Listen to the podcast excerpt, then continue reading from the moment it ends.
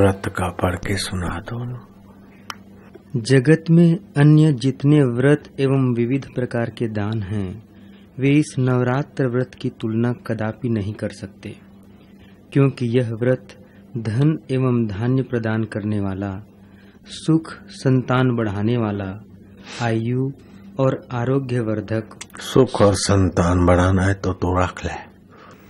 और ब्रह्म चाहिए तो समता बढ़ा ले बस। हम्म। यह व्रत स्वर्ग और मोक्ष तक देने में समर्थ है।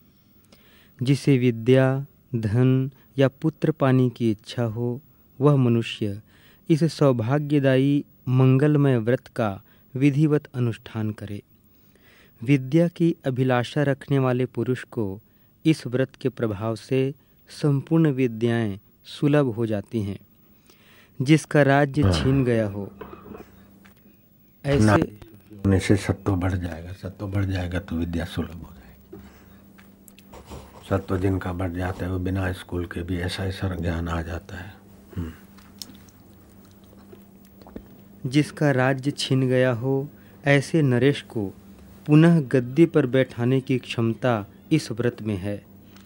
जिसका राज्य छिन गया हो अथवा कोई बड़ी पोस्ट छिन गई हो फिर वो पोस्ट चाहिए। तभी भी ये व्रत काम कर देगा। हाँ जी। यह सर्वथा सत्य है। जिन्होंने पूर्व जन्म में इस उत्तम नवरात्र का पालन नहीं किया है वे ही दूसरे जन्म में रोगी दरिद्र और संतानहीन होते हैं। जिन्होंने इन व्रतों का पालन नहीं किया है या भी जो भी वैभवशाली या ऊँचे पद पे दिखते हैं पूर्व काल में इनका कोई न कोई व्रत कोई न कोई तपस्या कोई न कोई पुण्याई है। उसी के कारण लोग सुख, ऊँचे आसनों पे विराजते लोगों को दिखता होगा कि बापू जी देखो इतना, लेकिन पूर्व काल में क्या है वो तो भगवान जानते बापू जी जानते। अभी यहाँ आए हैं तो सब क्यों यहाँ नहीं पहुँच पाते? यहाँ आने के लिए भी मूल्य चुकाना पड़ता है। आई सोने के लिए भी मूल्य चुकाना पड़ता है। पोस्टिंग के लिए भी। इधर उधर जेक लगाना या भाग्य का, सहयोग का मूल्य चुकाना पड़ता। है लेकिन नश्वर के लिए मूल्य चुका चुका के जीवन नश्वर हो जाता है। शाश्वत के लिए खाली अहम को चुका दे, बस हो गया काम। ये सौदा सस्ता है, हमको ये मिल गया। एक एक पत्ता, एक एक डाली, एक एक टहनी तोड़ना, क्या दुख रूपी वृक्ष की। मूल में देखवाड़ा संसार नहीं, ईश्वर चाहिए, बस हो गया। बाकी का तो सब ऐसे सहज सुलभ। छक्का लग जाएगा। हाँ जी। जो स्त्री वंध्या विधवा अथवा धनहीन है, उसके विषय में ऐसा अनुमान कर लेना चाहिए कि अवश्य ही इसने पूर्व जन्म में नवरात्र व्रत नहीं किया है। जिसने जगत में आकर उक्त नवरात्र व्रत का पालन नहीं किया वह कैसे धनी हो सकता है? कैसे उसे स्वर्ग में जाकर आनंद भोगने की सुविधा मिल सकती है?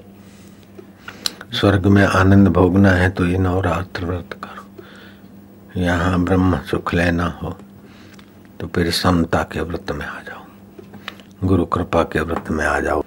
हम्म। यदि पूरे नवरात्र में उपवास व्रत न कर सकता हो तो तीन दिन उपवास करने पर भी मनुष्य यथोक्त फल का अधिकारी हो जाता है। सप्तमी, अष्टमी और नवमी। सप्तमी, अष्टमी, नवमी, ये तीन दिन भी उपवास करे तो पूरे नवरात्र के फल को प्राप्त कर सकता है। नीच कर्मों का त्याग करना चाहिए नवरात्रों में। झूठ, कपट, दूसरे की वस्तु हारना, दूसरे की चीज़ खाना, लेना, छोड़ देना चाहिए। अपने हक और पसीने का सात्विक फल आदि जो ज़रूरत है थोड़ा ले लिया। बाकी का जप मौन और व्रत रखे। बहुत लाभ होता है। हम्म। जिसने कोमल बिल्व पत्रों में रक्त चंदन लगाकर उनसे भवानी की पूजा की है वही पृथ्वी पर राजा होता है। अगले जन्म में जिसने लाल चंदन से, कोमल बेली के पत्तों से, भवानी की पूजा की, राजा होने की भावना से। वो फिर राजा होता है। भगवती कल्याण स्वरूपिणी हैं। इनका कभी जन्म मरण नहीं होता। दुख दूर करने में ये सदा तत्पर रहती हैं। सिद्धि प्रदान करने वाली ये देवी जगत में सबसे श्रेष्ठ हैं। जिस मनुष्य ने इनकी उपासना नहीं की, वह निश्चय ही इस जगत में दुखी, शत्रुग्रस्त एवं दरिद्र होता है। मंगलमयी भगवती चंडिका संपूर्ण कामनाएँ सिद्ध कर देती हैं।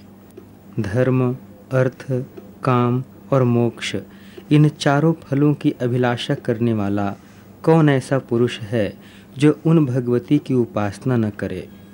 अथवा उनके व्रत से वंचित रह जाए।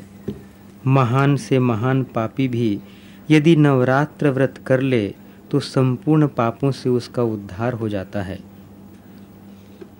प्राचीन समय की बात है, एक निर्धन वैश्य था, वह महान दुखी था।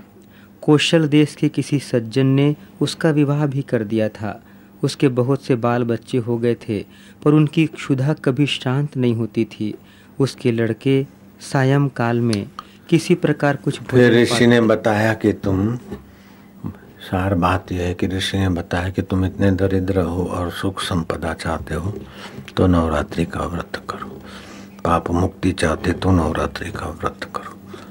अगर स्वर्ग में सुख वैभव भोगना चाहते तो नवरात्रि का व्रत करो। उस ब्राह्मण ने किया और खूब संपदावान हुआ। अंत में स्वर्ग को प्राप्त हुआ। चलो। शास्त्रों में शक्ति शब्द के प्रसंगानुसार अलग अलग अर्थ किए गए हैं। इसी को पराशक्ति कहते हैं। शक्ति माना खाली चित्र में जो दिखाया, वो माता जी नहीं, इसके कई अर्थ हैं।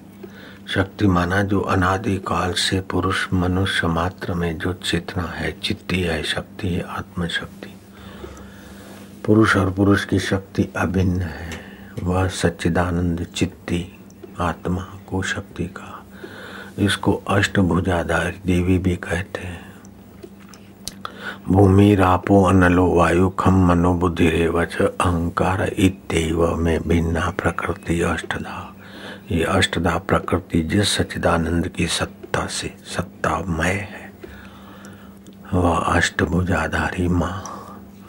अष्टभुजाधारी का चिंतन करते करते माँ शक्ति रूपा माँ करुणामय है नम तस्य या देवी शक्ति रूपेण संस्थिता, मातृरूपेण संस्थिता इस प्रकार के भाव से उसी आत्मशक्ति की जागृति हो जाती और संकल्प साकार हो जाते हम्म। वेद, शास्त्र, उपनिषद, पुराण आदि में शक्ति शब्द का प्रयोग देवी, पराशक्ति, ईश्वरी, मूल प्रकृति आदि नामों से विज्ञानानंद घन निर्गुण ब्रह्म एवं सगुण ब्रह्म के लिए भी किया गया है। वही निर्गुण ब्रह्म भी शक्ति स्वरूप है। उसी में प्रहलाद निर्गुण में था और सब ये चमत्कार हो जाते। सगुण में भी वही सत्ता है। चतुर्भुजी नारायण भी गजराज की पुकार से आ गए और ग्राह को स्वधाम भेज दिया। ये सारी विश्व में जो शक्ति है, उसी पराशक्ति की खेल है। हमारे में बोलने की शक्ति, तुम्हारे में सुनने की शक्ति तो सुनने के कान अलग है बोलने का साधन अलग है लेकिन सत्ता दोनों की उसी शक्ति की। तो हम अपने को ये मानते, तभी बोलते हैं उसी शक्ति की जगह। अगर इसको शरीर को मैं नहीं माने तो हम भी वही था। उसको उसको बोल रहे हैं।